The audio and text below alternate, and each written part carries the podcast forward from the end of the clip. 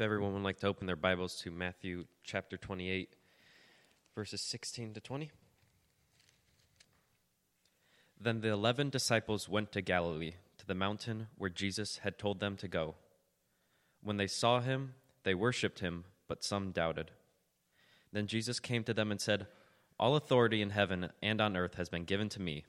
Therefore, go and make disciples of all nations baptizing them in the name of the Father and the Son and of the Holy Spirit, and teaching them to obey everything I have commanded you. And surely I am with you always to the very end of the age. The Great Commission. We know it well.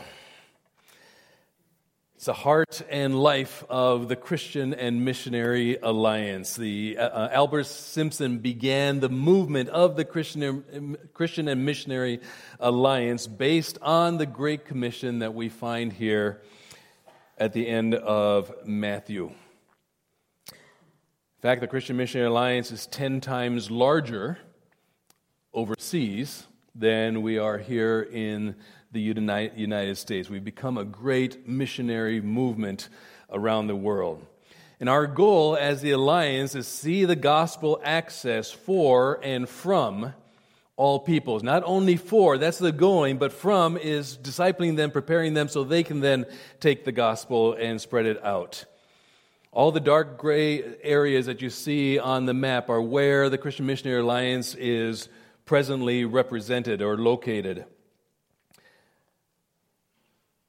But we want to work towards completing the Great Commission. That is the focus of our movement. So we are really focusing on the least reached people groups of the world. As you can see right there in the central part of the map, uh, 80% of the Alliance international workers live in this particular area, in the circled area or this, uh, the rectangle there, which is home to more than 80% of the world's remaining unreached peoples.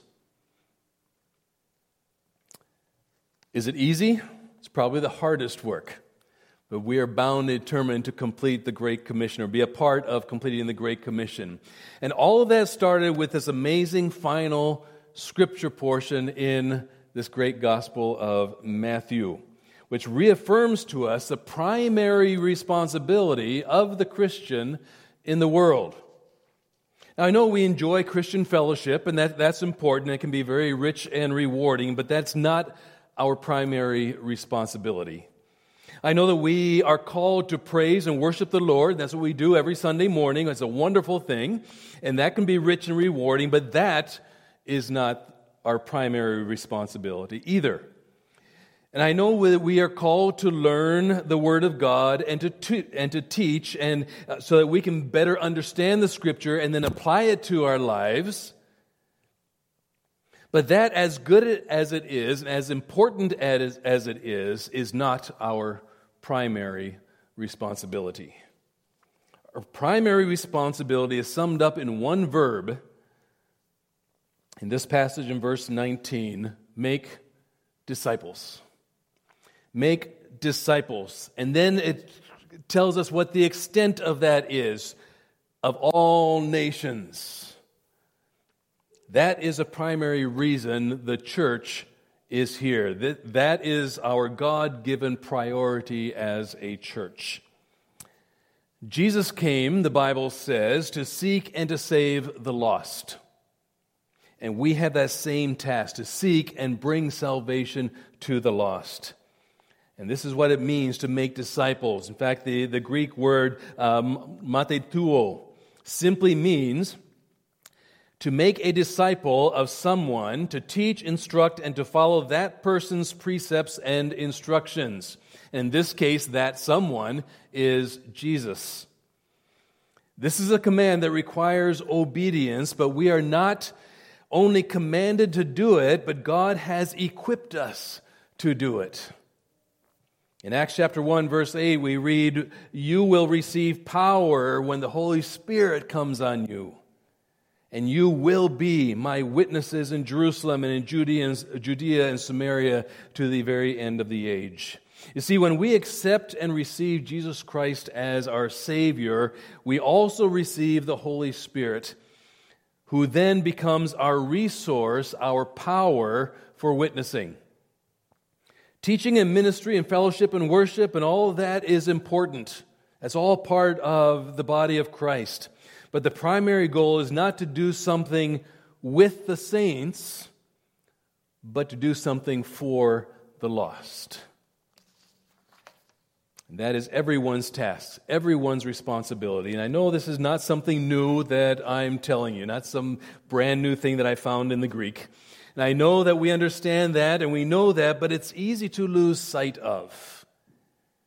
It's easy to get so involved in spiritual ministry, doing good things within the church and in Christian fellowship and Christian relationships, and so busy in church activities and services that we lose touch with the needs of the people that are outside the lost. So, the question that I'd like us to look at this morning as we finish up the, this great Gospel of Matthew is this What is necessary? What is necessary to make me effective in reaching the world? What are the qualifications? What are the ingredients? What are the motivating forces in my life that will cause me to fulfill the Lord's command? And I think we see five of these qualifications in this text, and that's what I want to look at this morning. Five necessary ingredients or qualifications for effective disciple making. Number one, availability. That's huge. Verse 16 Then the eleven disciples went to Galilee to the mountain where Jesus had told them to go. Now, we don't have to go deep into the nuances of the Greek language to, to understand this. It's very simple. Jesus said, Meet me at the mountain in Galilee. And they showed up, they made themselves available. That's where any kind of effective ministry starts. It starts with showing up, it starts with being initially available.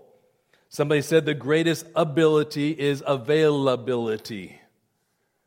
You see, no matter how gifted we may be in our abilities and in, in all of our giftings, if we are not available, it becomes a moot point and we become useless.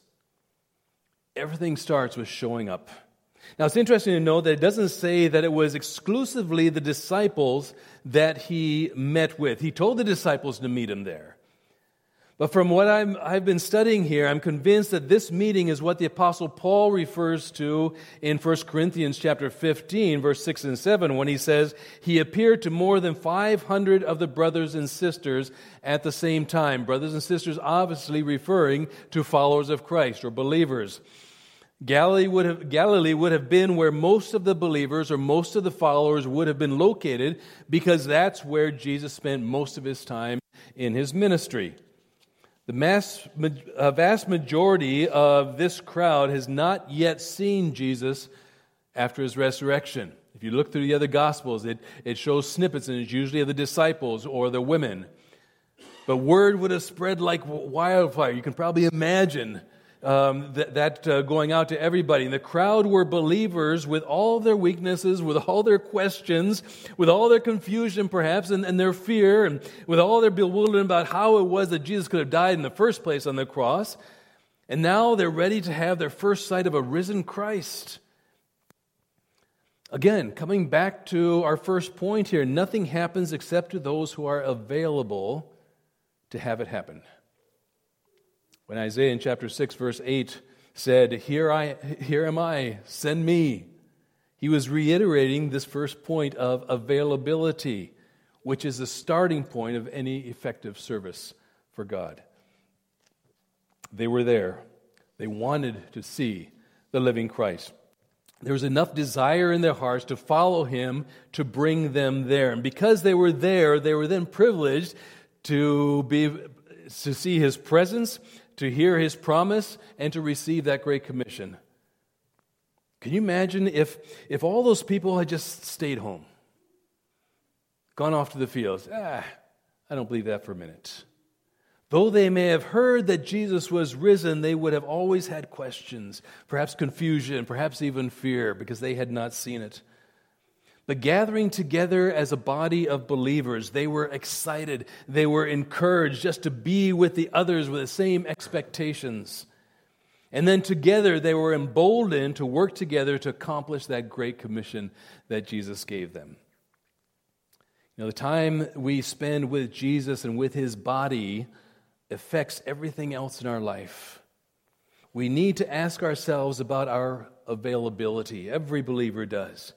Because I am convinced that those people who are most effective in making disciples are those who choose to be in the Word who choose to be in prayer and choose to be in the assembly of believers, and out of that kind of fellowship, being in the presence of the living Christ, come to the incentive to carry out his cause.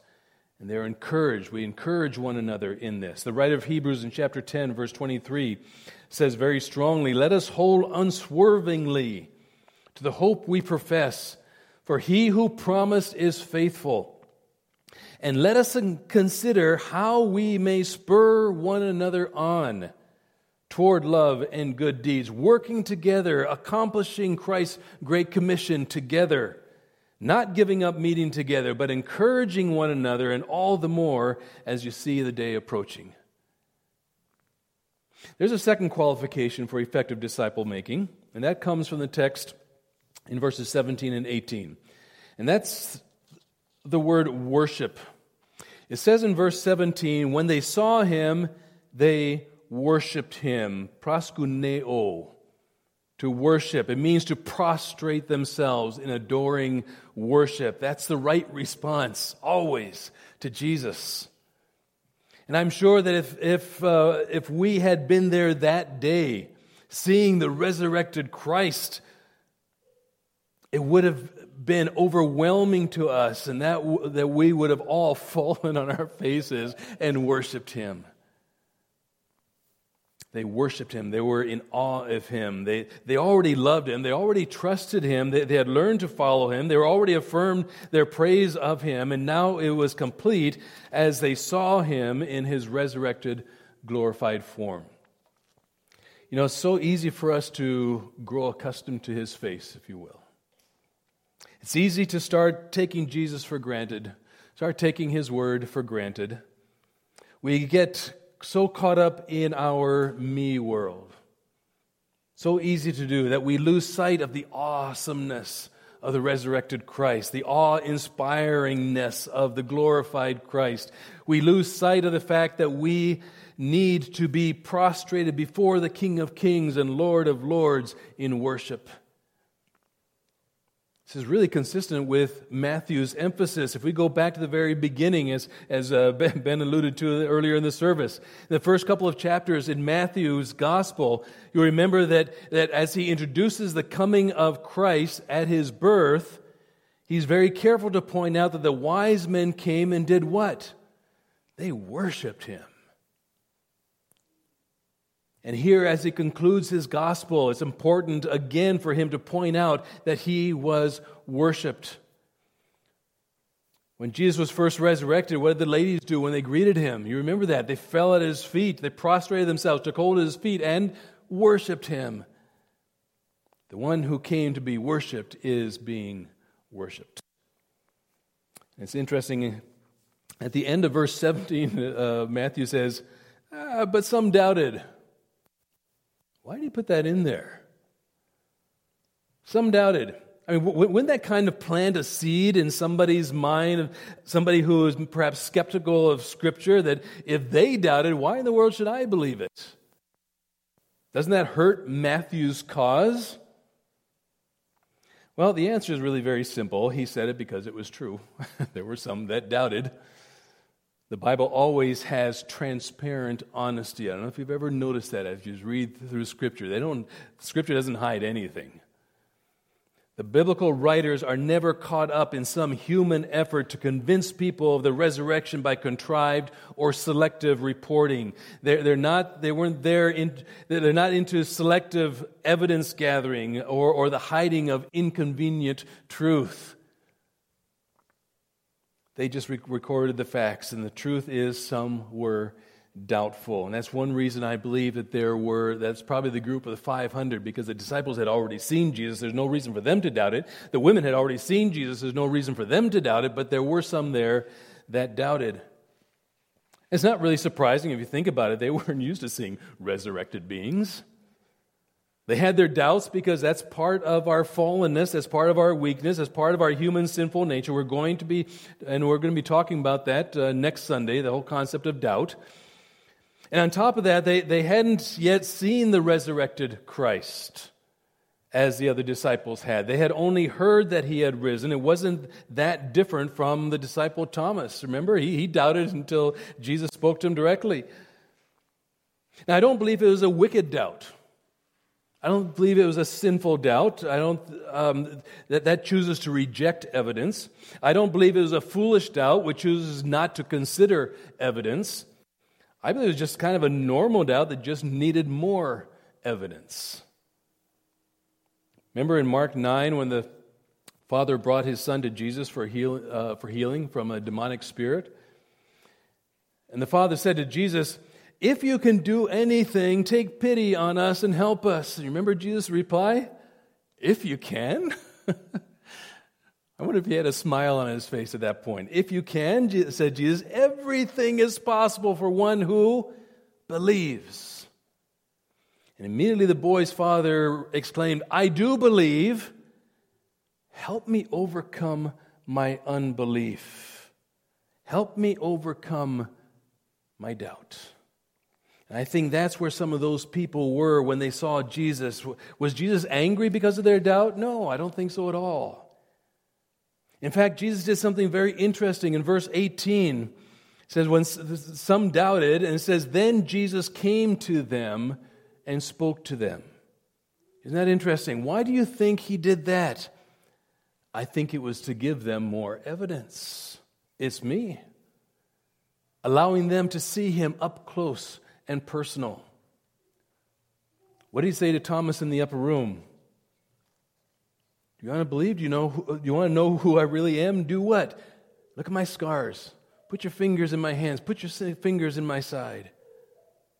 There's plenty of evidence. And Jesus came to them, came to that crowd, and he approached them, the Greek text says. They just weren't sure yet that it was really the Lord because they hadn't seen him before. And a group of 500, he was, he was, they probably saw him far off. Ah, I'm not sure if that's really Jesus or not. There's an old hymn that says, I am thine, O Lord, I have heard thy voice, and it told thy love to me. But I long to rise in the arms of faith. I want to stop doubting. I want to rise in the arms of faith and be closer drawn to thee. Draw me nearer, nearer, blessed Lord. We need that nearness to the Lord to get rid of our doubt. And that's what he was doing for those people to erase doubt. Jesus came nearer and nearer to do that. Folks, there's a lesson there for us. The closer we are to Jesus, the more we'll trust Him. Trust Him for our lives, trust Him for our health, trust Him for our future. One commentator, in describing this scene, wrote this And so they saw His beauty, that unfading beauty, that, that appearance, so mild and yet so almighty, so entirely human and yet divine, so mild and yet so powerful the lion of the tribe of Judah, the conqueror of death and hell, and yet the Lamb of God with the marks of the slaughter upon him.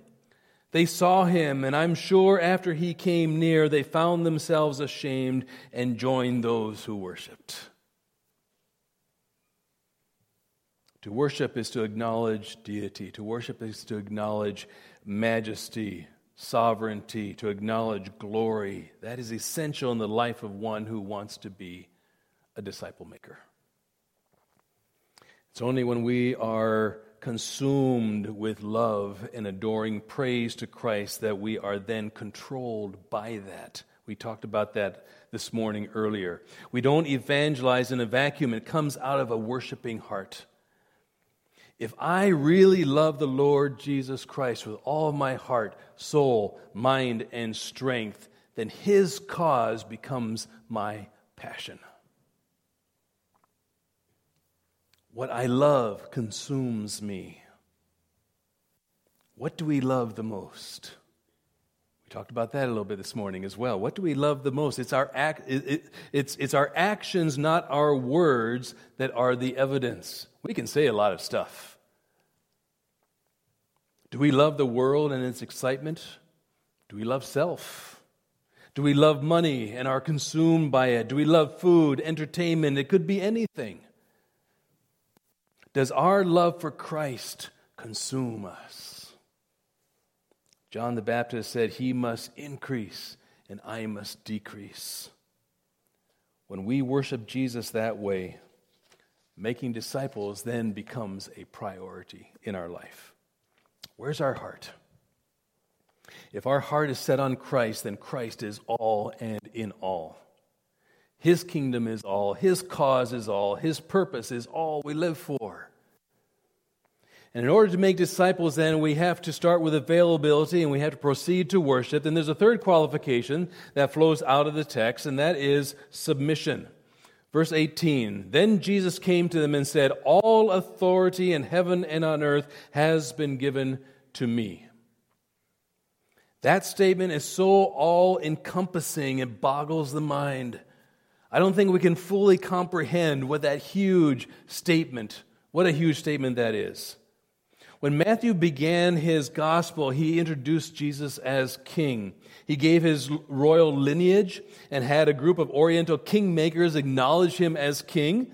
He began with the fact that Jesus was king, and, uh, and king means what? Sovereign ruler.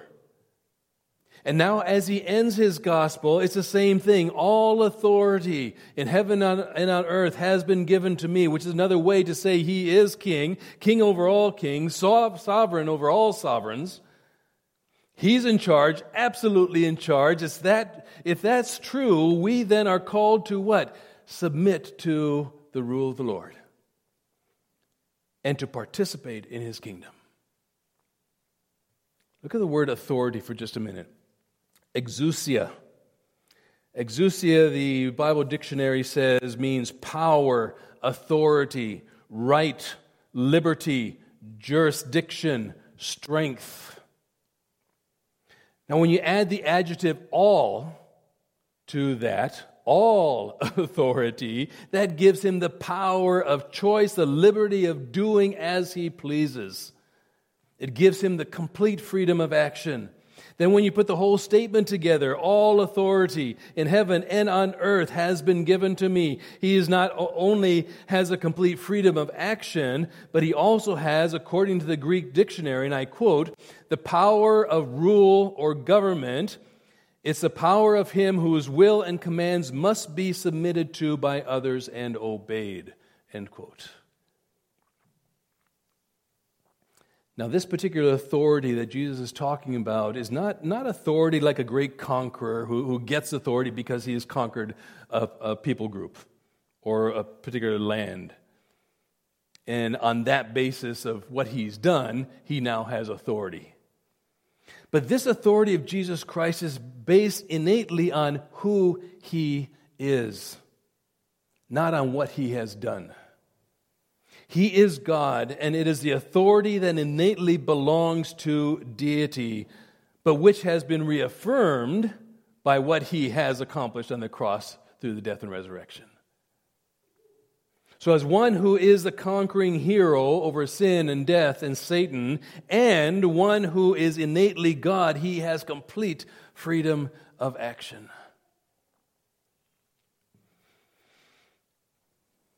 What Paul talked about in Philippians chapter 2 is what he was referring to here. Remember when Jesus came to earth in the form of a baby? Paul begins there in Ephesians 2 who, being in very nature God, did not consider equality with God something to be used to his own advantage. Rather, he made himself nothing by taking the very nature of a servant, being made in human likeness, and being formed in appearance as a man, he humbled himself by becoming obedient to death, even death on the cross. Then what happened? The resurrection happened. And Paul goes on to say, therefore, because of the resurrection and because of the obedience of Jesus Christ, therefore, God exalted him to the highest place and gave him the name that is above every name, that at the name of Jesus every knee should bow in heaven and on earth and under the earth, and every tongue acknowledge. Acknowledge what? Acknowledge that Jesus Christ is Lord, that He is sovereign, that He is King, that he is ruler with all authority to the glory of God the Father. So Jesus' statement, all authority in heaven and on earth has been given to me. A huge statement is intended to establish who is in charge. He is king, he is authority, and we submit to that authority. We participate in the unfolding of his kingly purpose. He is Lord, he is, he is sovereign authority over earth, for heaven, and that means over each one of us as well. And we need to get to that point in our lives that we live with the attitude that says, The king to whom I submit is Christ, my Lord, my king, and no other but him. Evangelizing, making disciples, is the overflow, it's the consequences of these three great spiritual attitudes availability, worship, and submission. One author said, Show me a willing, worshiping, humble heart. I'll show you an instrument God will use. So easy to get caught up in the inane trivia of the world, spending our time, our life, our talent, our energy, our money, our resources on stuff, right? Stuff that will burn, and wondering why God doesn't use me to make disciples. Perhaps we have to go back and look at our attitudes. Sometimes we have to do a heart check from time to time. Do I have a willing heart? Am I available? Am I there listening to the voice of God? Do I have a worshiping heart? And do I have a humble heart submitting to the privilege of sharing in His kingdom? There's a fourth attitude, fourth quality, that is also essential, and it's a word that our culture today, and at times even within the church, has a difficult time with, and that is the word obedience. There's a huge misconception within the church today, and I'm talking church, church in general, that obedience is, is no longer necessary. And the argument is that we are no longer in the Old Testament and trying to obey the laws of the Old Testament. God's, you know, Christ has completed all that, right? And we, but we live in the New Testament time. That's all about grace, so we don't need to worry about the law anymore. In a perfect world without the sinful nature, I would totally agree.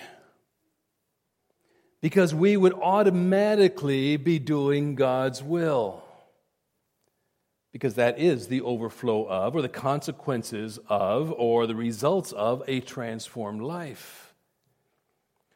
But even our perfect example, Jesus himself practiced obedience. We know he didn't want to go to the cross in his human nature, but he became obedient to death, even death on the cross, when he said, Not my will, but yours be done. In fact, in John 5 19, Jesus said, The Son can do nothing by himself. He can only do what he sees his Father doing, because whatever the Father does, the Son also does. That's the epitome of obedience. And if Jesus was obedient to his Father, how much more do we, his created beings, need to work towards obedience by the power of the Holy Spirit? Now, in verse 19, Jesus uses the transitional word, therefore. There is expected action for what has just been experienced and what has just been said. It's saying this if you're available, and if you are worshipful, and if you're submissive because of my all encompassing authority, therefore, and here we come in direct contact with the obedience, we have a command in this verse. The command is make disciples. Therefore, make disciples. You say, what, what, what about God? Uh, what about the word go? Well, that's interesting because the word go is actually used as a participle. And there are three participles in these verses going, baptizing, and teaching. A participle modifies the main verb. How do you make disciples? By going, by baptizing, by teaching. That's the simple structure here in this command. Going, well, that's pretty obvious. I mean, how are you going to make disciples of all nations unless you are going? The assumption is they're not coming, they're going. Those three participles describe to us how we should go about making disciples. It's interesting to compare this with Mark chapter 16, verse uh, 15, where Mark records Jesus saying, Go into all the world and preach the gospel to all nations. And in Luke chapter 24, where he says, Repentance for the forgiveness of sins will be preached in his name to all nations. But Matthew simply says, Make disciples.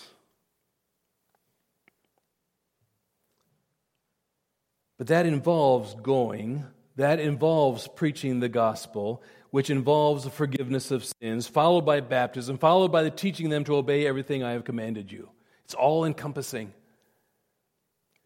It starts with going, or literally having gone. The assumption that you're not going to do this until you, you've gone somewhere where it needs to be done. It might be next door, might be across the street, might be downtown, it might be somewhere else in the world.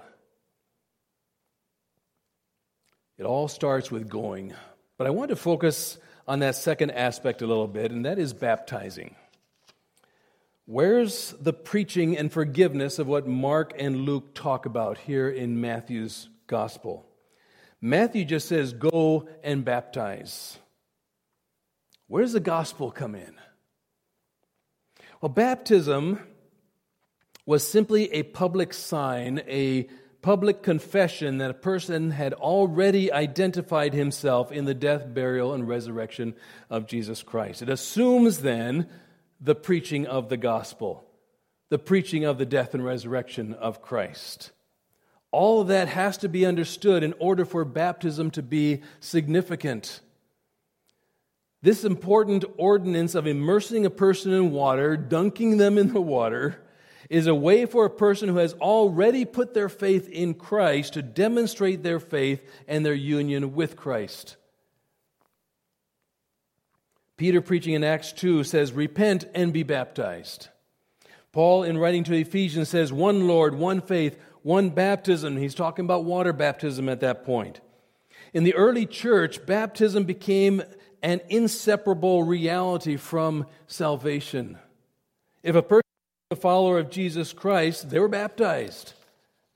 And if a person wasn't willing to be baptized, there was reason to assume that their conversion was probably not genuine. Every believer is to be baptized, it's not an option. You say, well, it's, it's only important that you believe for salvation. Well, that's true. Salvation is a matter of faith. Salvation is not a matter of water baptism. However, water baptism is a sign of true faith because faith without works is what? James says is dead. And the very first work that is visible to in the public is that of baptism. Jesus is not interested in a light that is being hidden under a bushel, this little light of mine. Jesus expects us to be bold in our faith. And one of the first steps of boldness is to get up in front of people and get wet. oh, but Pastor, that's, so embarrassing. I take a lot of time in the morning getting up and uh, getting my hair done and, and getting dressed and lo- looking nice. I don't want people to see me all wet and bedraggled. Hmm. Remember what Jesus said in Luke 9? Whoever is ashamed of me and my words, the Son of Man will be ashamed of them when he comes in his glory and the glory of the Father and, the, and of the holy angels. We are not to be ashamed. When I was a youth pastor, I was encouraging our young people to be baptized. One, one of the guys didn't want to. I asked him why. He said, Because then people will expect me to act differently.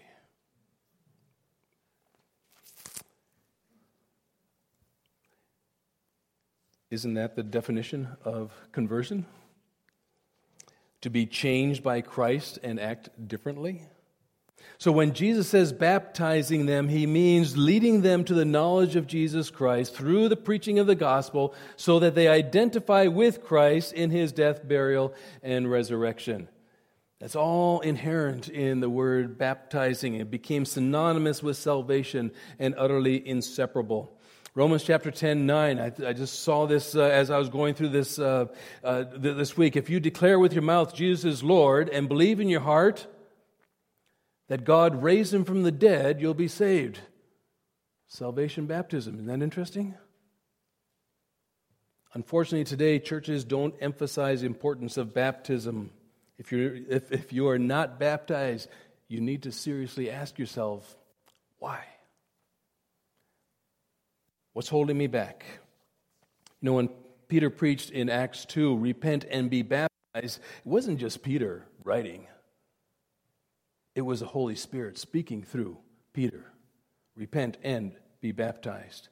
And if we refuse, well, breaking it down very simply, in simple terms, it's called what? Disobedience. And disobedience to God's command is called sin. Then I guess we need to ask ourselves do I want to continue living in sin? Got a pond right out back. Actually, we got a baptismal right here. I'd love to plan a baptismal service. If there's any that have not yet been baptized, talk to me. We'd love to have you do that and celebrate with you. Calling people to salvation is the issue, baptism is the identifying mark. I'm not saying that if you're not baptized, you're not a Christian. Don't misunderstand me. But I believe we hinder God's full blessings on us if we continue living in disobedience.